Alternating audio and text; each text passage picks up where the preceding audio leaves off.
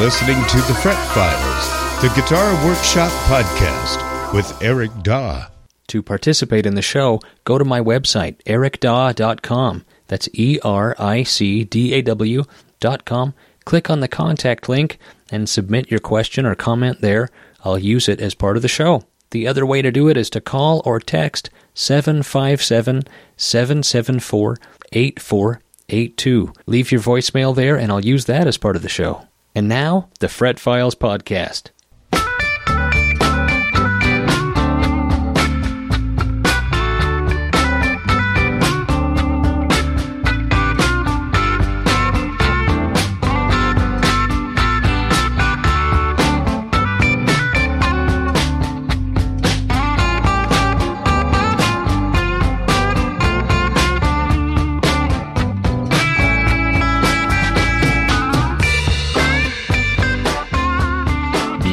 Yes, indeed. Welcome to the Fret Files podcast. My name is Eric Daw, your personal guitar scientist engineer guy. With over 20 years of experience building and repairing guitars, this is a podcast about guitar repair, guitar building, guitar news, guitar science, and guitar opinions. Sitting beside me is my lovely wife and co host, Melissa. This is a question and answer episode where we will respond to listener submitted emails. I will read the questions and Eric will try to answer them. We've got some good questions. Questions about water slide decals, questions about truss rods, a lot of questions. Uh, actually, we've got, I think, three phone calls Wow. to take. Yeah, which is great. Um, questions about left handed guitars, questions about pick guard static, all kinds of things. So, we'll get into that in a moment. Anyhow, what have I been working on? Well, I'll tell you. I've been making custom guitars. Like Wow. A, like a madman. I have a whole bunch of custom orders, and I've been I've been uh, trying to keep it on on you know within the deadlines that I've set Right. for myself and promised to the customers. So right now I'm about three months out on a custom guitar. Wow. Yeah. And I try to make two a month, and right now I'm booked out until October. I think I have seven guitars to make Wow. by October. Right now. This is why none of them ever hit the website. You know, people ask me, they say, Eric, how come there's no guitars for sale on your website ever? And it's because I'm pre sold f- five and ten at a time, and so I'm always playing catch up.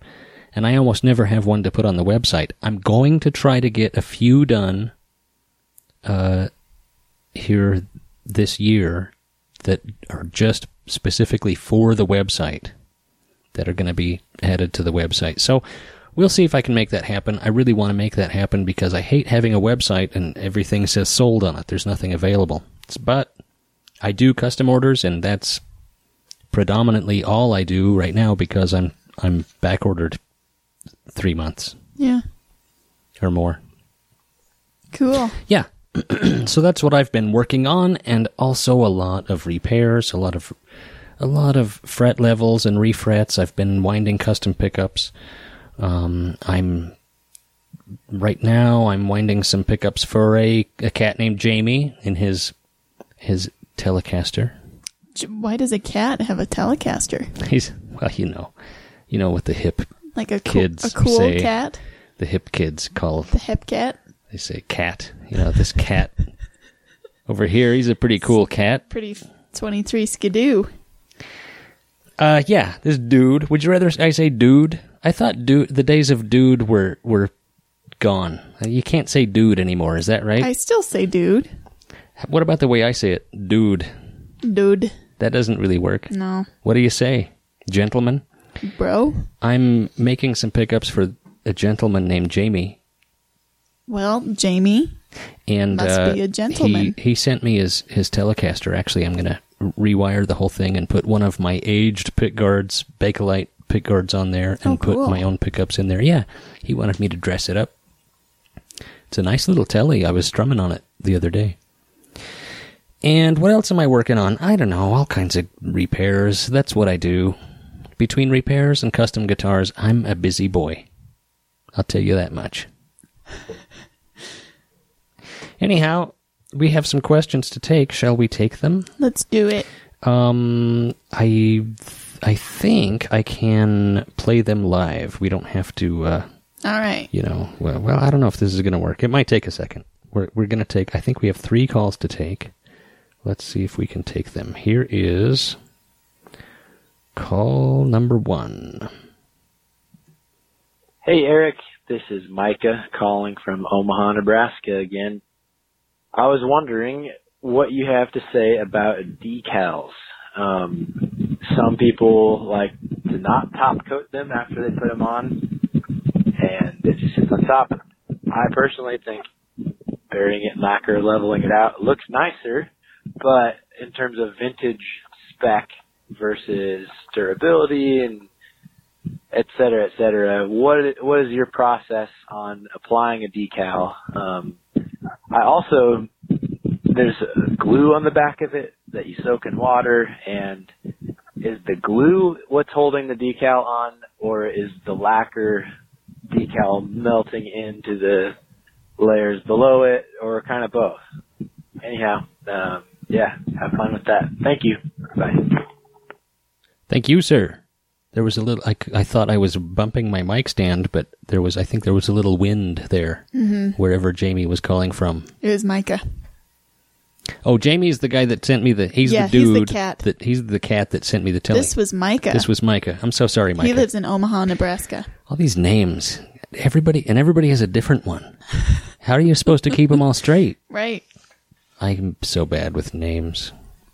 So decals. Tell me about them. yes, uh, Micah, sir. Uh, so y- yeah, traditionally they should be lacquered over. Now there's a few ways to do that. Um, the old Fender decals, they would lacquer the de- the the decal would get lacquered before it got put on the guitar, and that's why it has such a raised surface to it. It is lacquered over. So you can do that. You can cut out your decal and uh, and lacquer it, and then put it on, and that looks fine. I think that that's a nice look. Lately, I've been doing mine. Uh, I've I paint a few coats on the neck, and then I put the decal on, and then continue putting coats on the neck, and it makes the decal sit kind of under the surface. It makes it's it's a really nice look once you wet sand and buff it out. There's no line around the decal. I kind of like it. I go back and forth. I think either way is perfectly acceptable. Uh, the only thing to me that's not acceptable is if you uh, if you don't lacquer the decal and then put it on and then don't lacquer over it.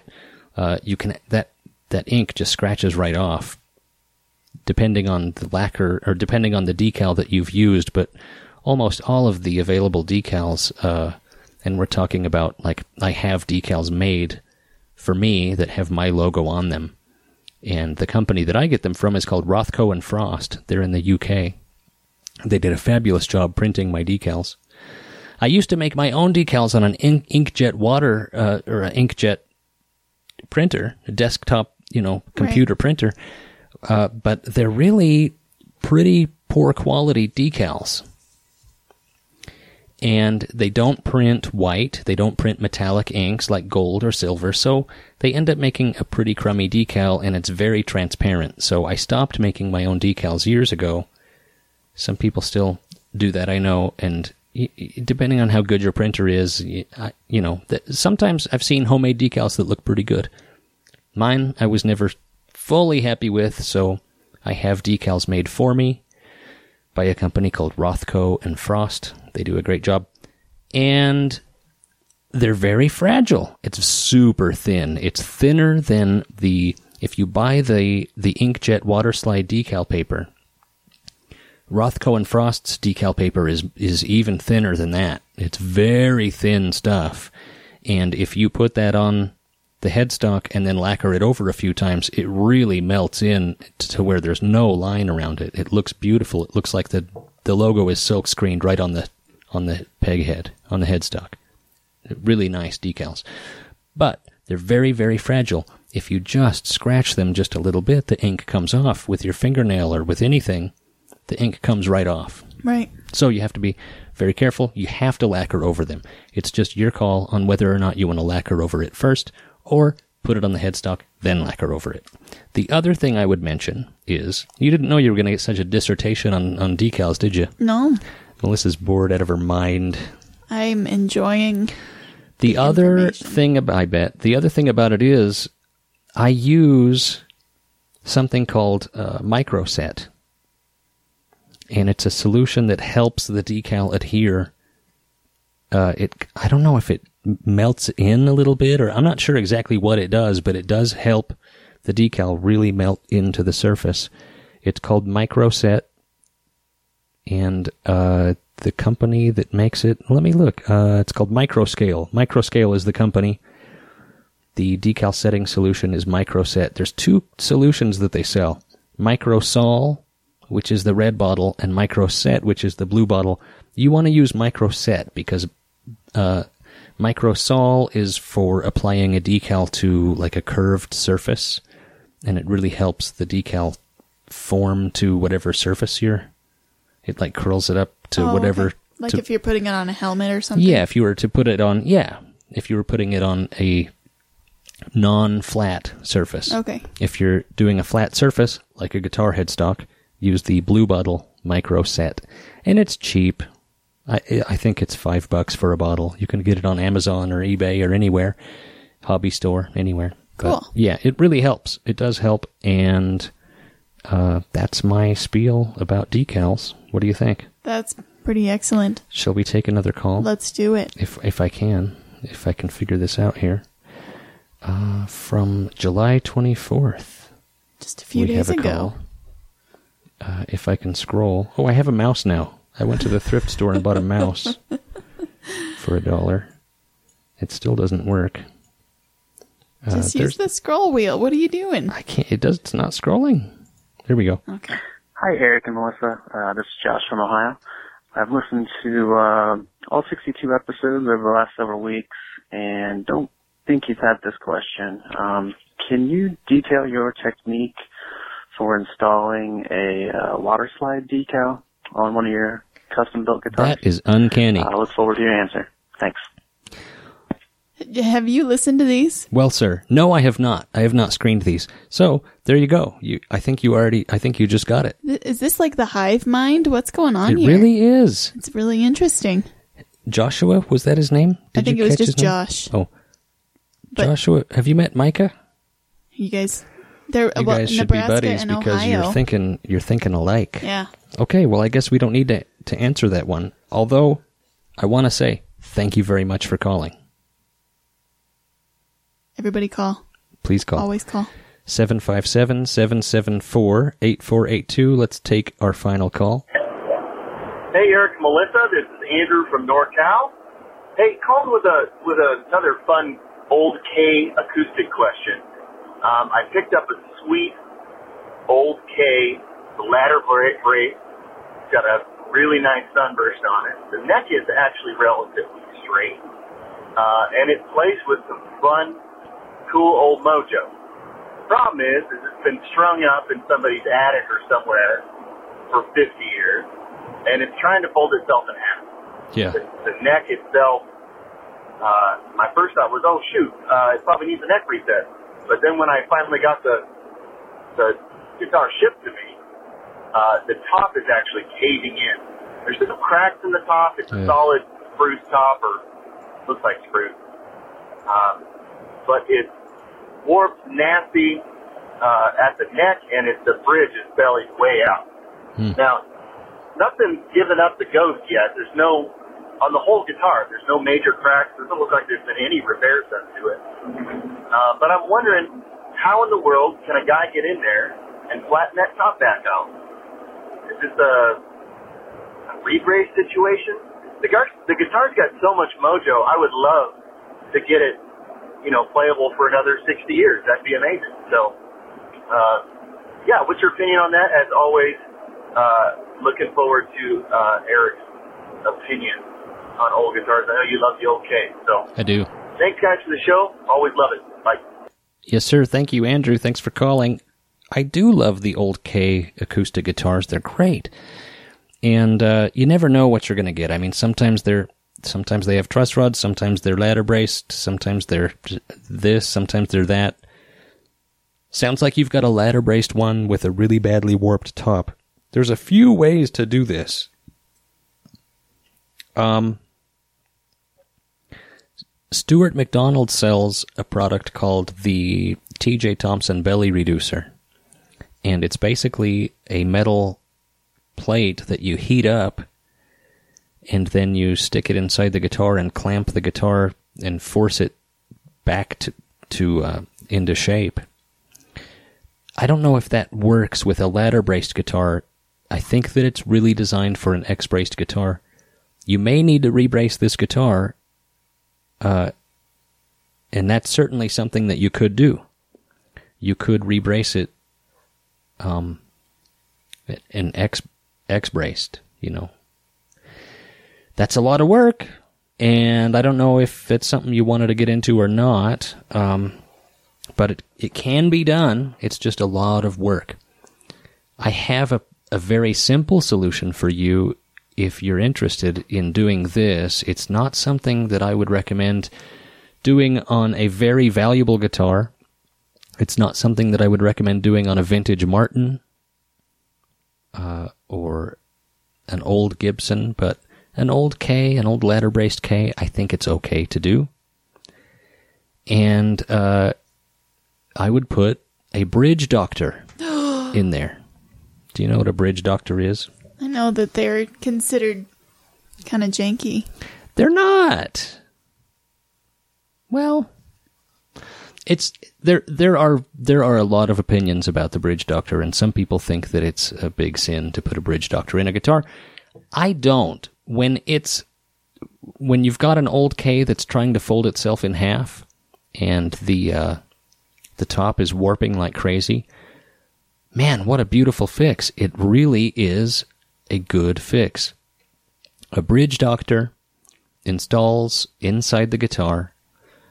It basically attaches to the bridge through the bridge plate, and then it has a dowel that goes straight back to the end block, and then a big set screw that you can adjust with uh, an Allen wrench mm-hmm. and tighten that up. And so basically, it's like a cantilever. It forces, it puts pressure on the top and flattens it back out. Cool. It is cool, and they claim the people that make the bridge doctor. I can't remember the name of the company that makes that. I should look that up while we're talking here. Uh, they claim that it actually will improve your your average guitar. You know, like that, like they say that it's going to be like adding a sound post to a violin. Uh, so they recommend putting it on any guitar, no matter what the guitar needs. Yeah, and there's some shops that even think that. You know, there's some shops that say, "Oh, you should put a bridge doctor in this guitar. It's a great thing to, you know, on a guitar that doesn't have a problem." Don't do that. Don't put a bridge doctor in a guitar that doesn't have a problem. Oh, okay. It's it's like putting a cast on an arm that's not broken. There's no reason for it. But if you've got a really badly warped top and it's not a 10,000 or more dollar guitar, I say go for it. The JLD Bridge Doctor. They sell two versions. You can get it through Stewart-MacDonald. They sell two versions. The only version I've ever installed is the one that's the screw mount. You drill a hole between the D and G uh, holes in the bridge, just behind them. And uh, you drill a hole there, and the bridge doctor mounts through that hole, and then you put a pearl dot over the screw and sand it flush. You know, make it look nice. The other version that they sell is a brass pin mount so that you no longer use bridge pins. You have to use Bridge Doctor's weird, weird bridge pins. Hmm. And it mounts through the bridge pins. I have never used one of those. I think they look weird and it's twice as much money. So to me, if, if it's a guitar worth saving and we don't mind drilling a hole through the bridge, the screw mount is the way to go. They're twenty two fifty from Stewart-MacDonald the uh, brass pin mount version is fifty two seventy five. So Wow. yeah, stick with the screw mount. That's a good fix on old harmonies, on old Kay's, on old. You know, I put them on a lot of like Japanese acoustic guitars that come to me that have that problem, like an old Yamaha or Alvarez that that have a uh, a bad, a really bad belly in the top. Man, the Bridge Doctor is a great solution for that because uh, it's not a complicated job. It doesn't take long. The Bridge Doctor is only twenty two dollars, and it fixes it. I mean, it fixes it. Cool. It unequivocally fixes it, and there, it, there's uh, there's no question, and it's much easier than re- trying to re-brace a guitar. So that's what I recommend. What do you think of that? Sounds good. You want to put a Bridge Doctor in a guitar? No. Let's take a little break, then we'll come back and do some questions. What do you think? Sounds good. As you may already know, I make custom leather guitar straps. I hand make each strap from start to finish. I start with a hide of some of the finest vegetable tan leather on the market. Each hide is chosen for exceptional quality, color, and grain. If you haven't been to my website lately, you need to check it out. I've got a bunch of new strap designs and colors listed with more on the way. If you don't see the perfect strap, contact me with your custom order idea. Visit melcoleather.com to see examples of custom orders I've done in the past. If you're a dealer, I offer competitive wholesale pricing. Email melcoleather at gmail.com for details. Find me on Facebook, Instagram, and of course, Etsy. If you're listening to this, you get 15% off when you enter code FRETFILES at checkout at melcoleather.com. That's M E L C O leather.com.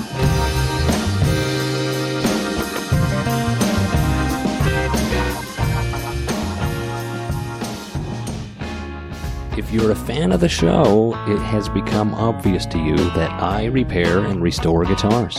I'm not a hobbyist. This is something I do full time for a living, and I've done it for almost 25 years. If you have a guitar repair that you need help with, consider sending it to me. I get repairs from all over the country.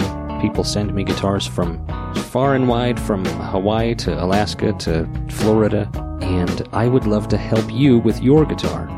I know a lot of people live in an area where they don't really have a tech or a repair guy that they can trust, or maybe it's a really complicated repair or a really special guitar to you that you don't want to just trust anybody.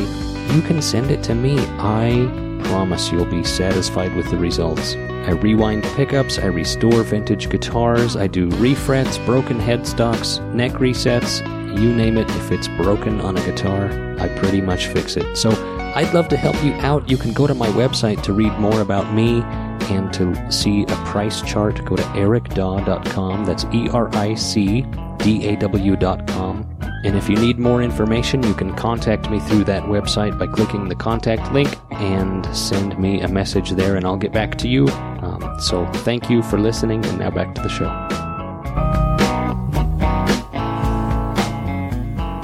Alrighty then, let's take some uh, questions. Get letters. We get stacks and stacks of letters.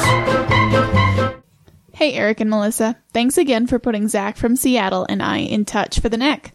My question this time, if it hasn't been answered in a past podcast, is how do you go about lubing a truss rod?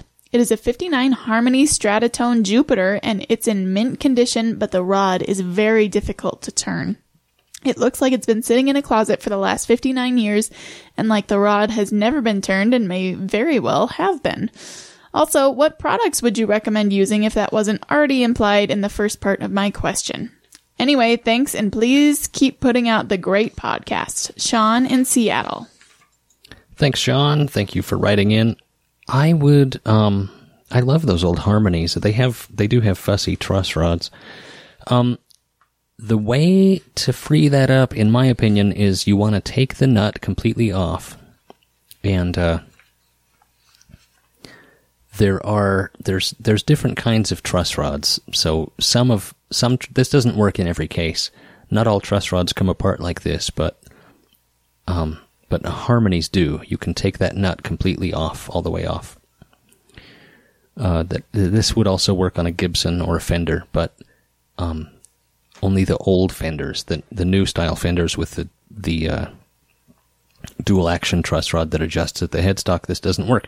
So uh, you should take the nut completely off, and while you've got that off, you could take a brass bristle brush or something like that and clean the threads out.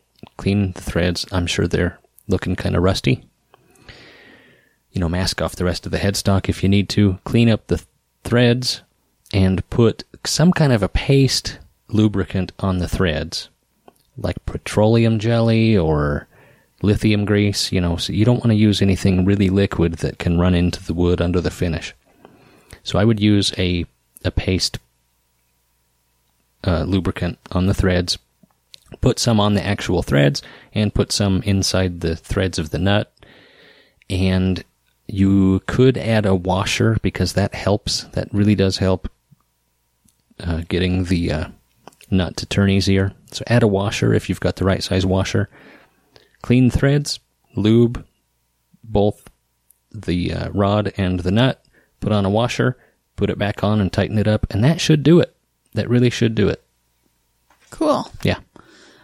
So, uh, because I was picturing lubing the whole truss rod, Nope. but that's not necessary because it's just the nut on the threads that makes it work, right?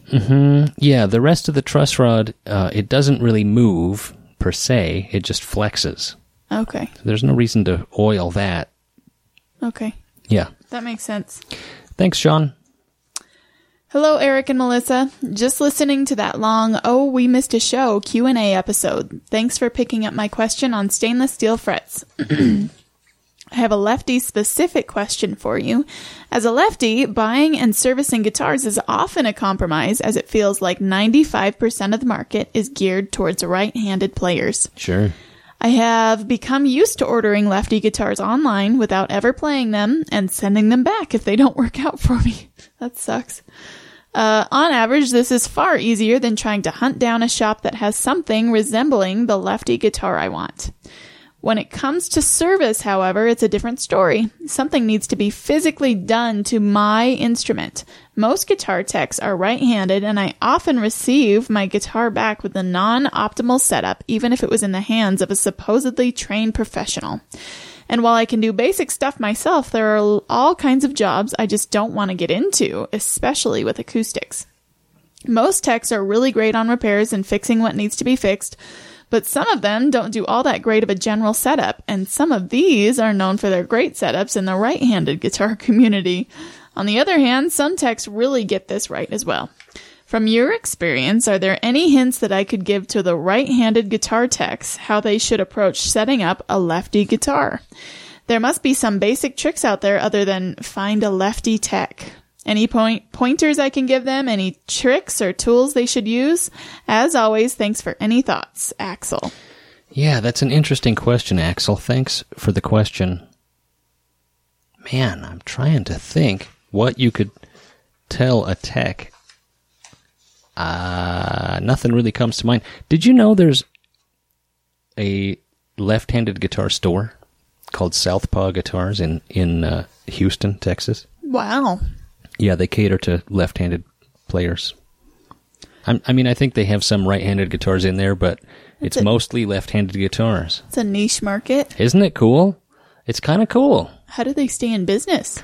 Well, how they stay in business is they they run the market. I mean, they I guess so. They got a they- monopoly. Well, yeah, and they've got a great, a beautiful website, southpawguitars.com, where you can go and look at all their left-handed inventory.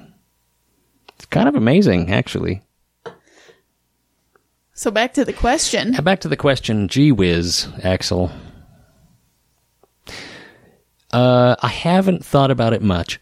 For a while, I strung my guitars backwards. This, Thirty years ago, That's so cute. you didn't know that? You're so precious. Ah, jeez. I liked Albert King so much that I thought there was no way I was going to get his tone if I didn't if I didn't string it backwards. Well, that's obvious. because he is a left-handed player, but he keeps them strung righty. So when he bends the high E, he's pulling it down. Oh. Where most right-handed players, you're pushing the the high E up when you bend it. And that makes a huge difference, I'm well, sure. listen, when you're a fanatic and you don't have a girlfriend and you play a lot of guitar, you think of things like this, All right. Okay, so I used to string my guitars backward. And so I can play backward, not as good uh, as I can strung right-handed. Right. But if you hand me a left-handed guitar, I can play passable guitar on it. You know, playing it right-handed right. but with it strung backward. So setting up a left-handed guitar is not a huge deal because I can play it. But for most right handed players, For most right-handed techs, I guess it. I don't know. I mean, look, there's really nothing. There's really nothing that specific about a left-handed guitar versus a right-handed guitar, except for the fact that it's backwards. right. just because a tech can't really play it because it's strung backwards, he should, you know, he can still set the neck straight, dial in the nut slots. I mean, everything else, you don't have to be able to play it to know what you're doing. So I guess what you're experiencing is some techs know what they're doing and some techs don't. And that's true whether you're right handed or left handed. Yeah. And he kind of alluded to that in the question here, but uh, is there? He's, he he sums it up by saying, "Are there any hints I could give to right-handed guitar techs how they should approach setting up a lefty guitar? How about tell them to do a good job? I don't know. I don't know. I really don't know. Don't That's be tough. a dick about it, though, Axel. Just take Like me. Yeah. Don't be an Eric. Which Melissa is insinuating. What are you gonna do? I, mean, I, I I can't think of I can't really think of anything. Here you go. Tell them to learn how to play with the guitar strung upside down. So now they now they can approach your guitar and yeah. play it. My favorite guitar tech, Eric Daw, can play backwards. I can't really play back. It's I'm pretty. I mean, it's pretty bad, but I'm gonna say it's passable. I you mean, can play okay. better backwards than I can play right-handed. Well, that's because you don't play at all. I I, ha- I know like three chords. Oh yeah. Which chords? I don't know. Anyhow, thanks for the question, Axel. Sorry. I, I feel like I was a non-answer. Yeah. I try. Hi, Eric and Melissa. I really like this show. It makes my day when a new show comes out. I have a few questions I've been thinking of. Do hollow body and semi hollow body guitars need to have their necks reset like acoustics do over time? They do seem a little more solidly built, but that is a lot of pressure over time. How about solid body guitars? If so, are electrics harder to do than acoustics? Have you ever Oh, this is this next next idea. Well, let's take them one at a time then. Okay, go ahead. Uh, it it's not near as common, but it does happen. Occasionally, you see like a Les Paul or something that needs a neck reset. It's so rare, or a 335. Occasionally, you see an arch top guitar that needs a neck reset, but their necks are set so steep. They're set at such an angle that they can actually shift quite a bit and it can still be completely usable because you, you've really got a lot of room to go up and down on the bridge. Hmm. So you can drop the bridge quite a bit on those. You don't have to reset the neck. So it's rare, but it does happen. Okay. And, And- what, what about electrics? Y- Yeah, like I said, so occasionally you see a Les Oh, Paul okay. or a 335 with a with an, a neck angle problem, but it's Right. rare. It's it's pretty rare. Is a Les Paul a solid body? Yeah, it's a solid. It's it's mahogany with a maple cap Oh, okay. and a mahogany, usually mahogany neck. Some of them have maple. It just depends on the era, but traditionally and originally they were mahogany. Oh, cool. Uh, next question. Have you ever wired a five way switch to have the bridge and neck pickup on? It seems strange that on a this. Strat, uh, yes. A Have Strat you five ever way wired switch. A Strat five way switch. Okay, go to have the bridge and neck pickup on. It seems strange that this is not an option you see very often, but maybe it sounds bad. Could this be done, say, in place of the middle only position? Uh, there's a mod. There, there's if if you Google this, you'll you'll see there's a mod. Somebody has already put their brain power into this, and it involves the uh, the third pot. So you can do a blend pot there, and what you do is you replace that tone pot with a blend pot, and then you've got a master volume, a master tone, and then a blend pot. And with that pot turned all the way up, it's a normal strat with five settings. If you turn it all the way down, then on the outside switch positions, mm-hmm. you get neck and bridge pickup. Mm-hmm. If you don't want to do that and you only want to use a five way switch and you want to hardwire it some unique way, you can do it. You, you'll probably have to use a super switch, which is a switch with about 30 solder lugs on it. It's a crazy deal, but that could be done. Cool. Yeah. One more nut question as well. I know you prefer bone nuts, but I noticed that the custom shop Gibsons and the original Les Pauls have nylon nuts. From reading on the internet, people claim it is really hard to work with, but it has lots of great properties, tone and self lubrication. And to sort of quote you, no one ever complained about the tone of 59 Les Paul. Have you ever worked with it? And if so, what do you think? Thanks, Tyler. Thank you, Tyler. I appreciate it. Uh, certainly, I've worked with it. Um, I don't, you know, I would not recommend replacing it if you have a vintage Gibson. Uh, but if I were running Gibson in the 50s, I would have put a bone nut on there. I mean, that's what I prefer. That's what I like. Right. Yeah. Um, but you know, yeah, historically, yeah, those a lot of those old Gibsons had nylon nuts.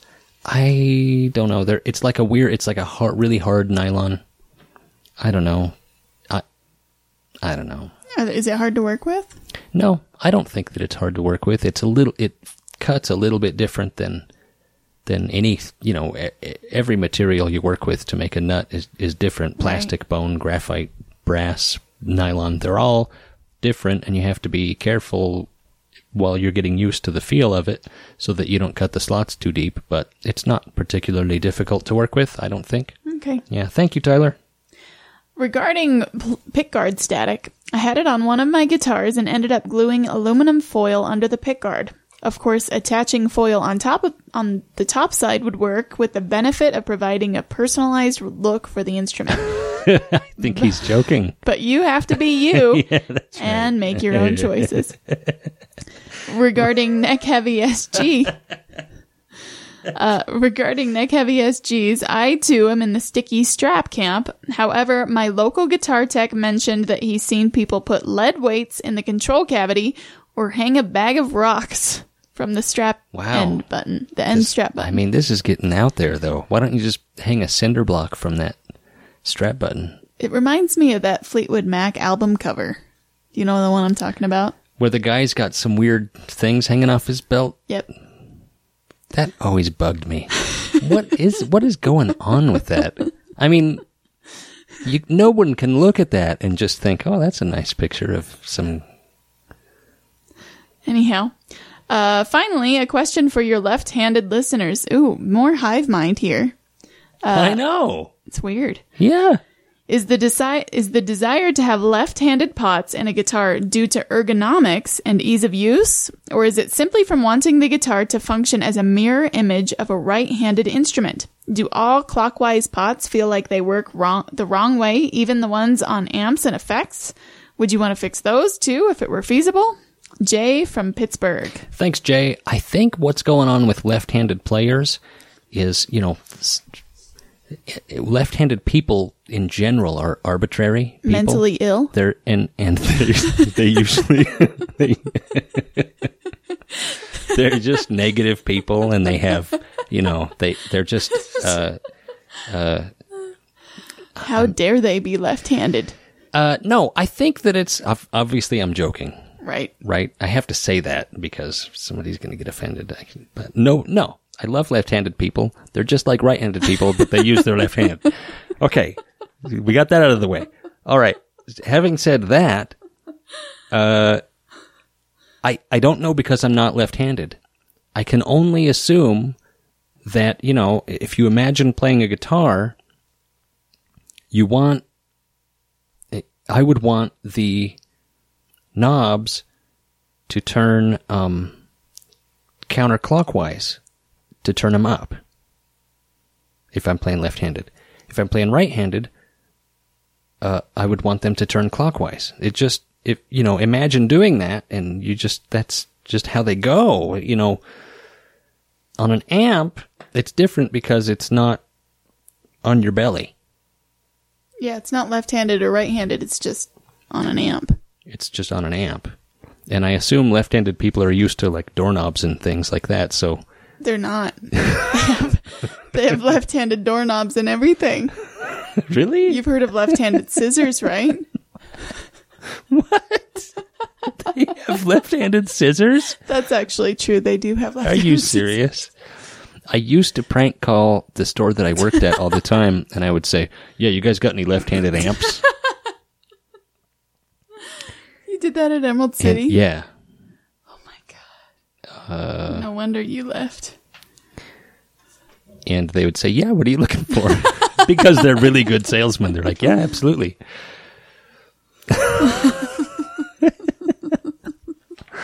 oh my god.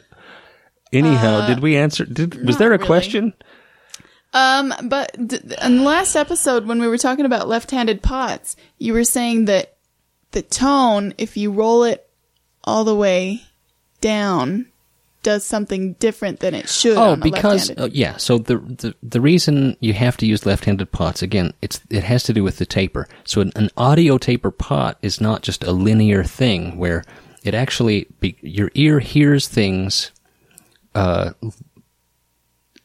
logarithmically. I don't know how else to describe it. So um, a volume swell that sounds natural, if you looked at it on a on a graph, it would have a curve where it would look like a ski jump, right? okay.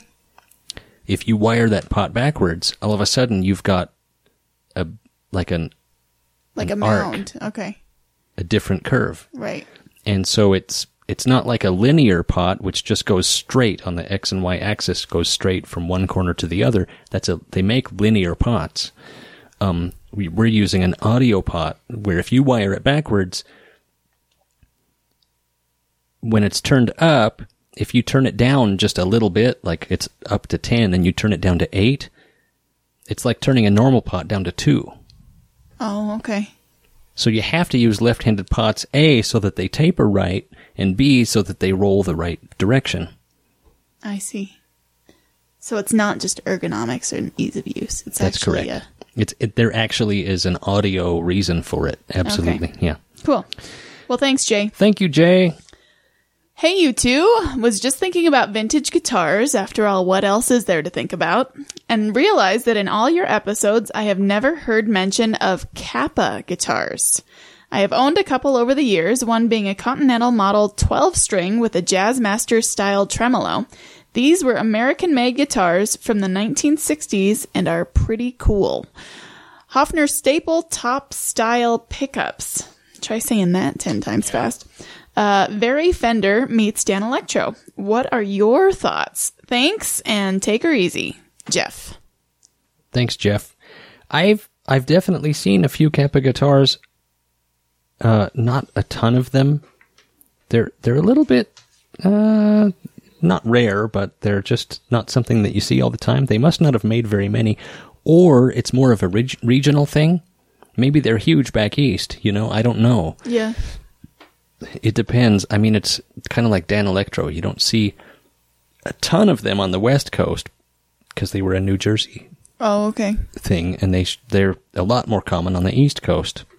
And there's guitars that were made on the West Coast that you that you find more regularly than you would on the East Coast. So uh, I don't know. I don't know where they were made. Um, maybe I can look it up real quick.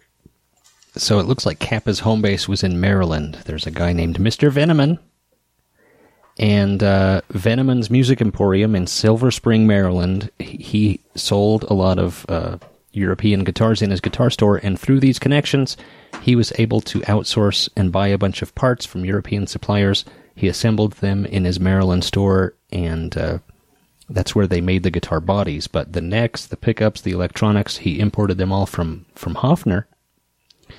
And uh, then uh, the tuners were German. They were made by Schaller. And uh, apparently, Veneman made his own bridges and tremolo assemblies and other other hardware bits and pieces. And he named the company Kapa after his family. So his wife was named Koob, K O O B. You ever heard that name? No. Yeah, it's a weird one.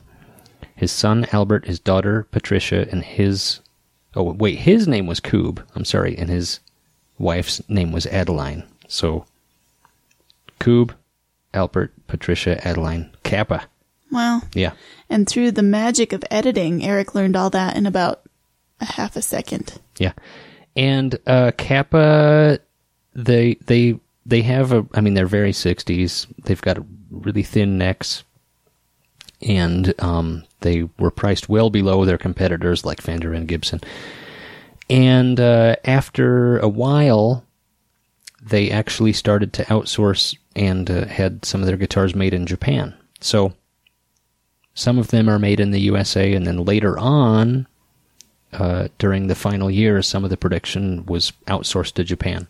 How long did they make them? Did you say that already? Uh, they've ceased in 1970 Oh, okay. and sold their assets to Mosrite and Microfret guitar companies. cool. And it sounds like Mosrite kept going and outsourced the Kapa instrument production to Japan. oh, okay. So yeah, interesting guitars. I you never you know maybe they're more common. Like I said, maybe they're more common on the uh, East Coast. It's not something that you see super often here. So yeah, I don't know. Anyhow, that's what they call a show. That's a podcast. There it is. Uh, do you like the show? No. Uh, yes. Tell a friend, share it on Facebook, whatever social media platform you use. If you have a moment, give us a uh, rating on iTunes or whatever, whatever podcasting platform you be using there. It'll help us reach more people, which just helps us get more questions. It improves the quality of the show. The most important thing is to participate. Well, actually, the most important thing is to listen. Oh, you got a point there. But if you're not already listening, then you're How not going to hear this message. Yeah. So, do participate, please. You can call 757 774 8482. That number again is 757 774 8482. You can call or text that number anytime, day or night. And the other way to do it is go to my website, ericdaw.com, E R I C D A W.com. Click the contact link and submit your question or comment there. We'll use it as part of the show. Thank you so much for listening. We'll talk to you soon. Good night.